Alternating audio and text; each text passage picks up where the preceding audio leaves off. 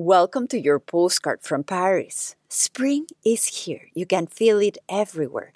The impulse to go outside is fully present in our everyday lives. There's no longer a requirement to wear masks in most places so we can see each other's faces. People are smiling throughout, rejoicing with good weather and flowers everywhere. We're collectively and emotionally transitioning to spring Despite the challenges, we move forward, embracing the new day that begins. This week, I've had plenty of time to reflect. It has been 10 years since I, that I have been working as a health coach in Paris.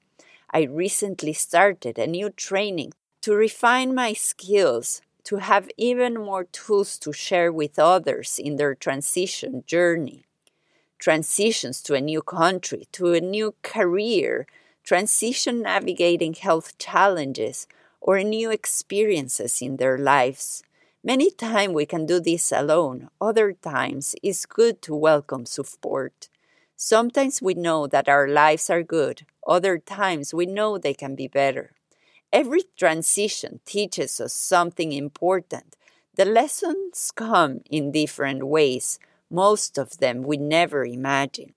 What we all have in common today is the opportunity to hold on to the present and search for that one moment that makes us feel something a sense of awe, a moment of joy, an inspiring message, a kind gesture, or the sight of the morning sun.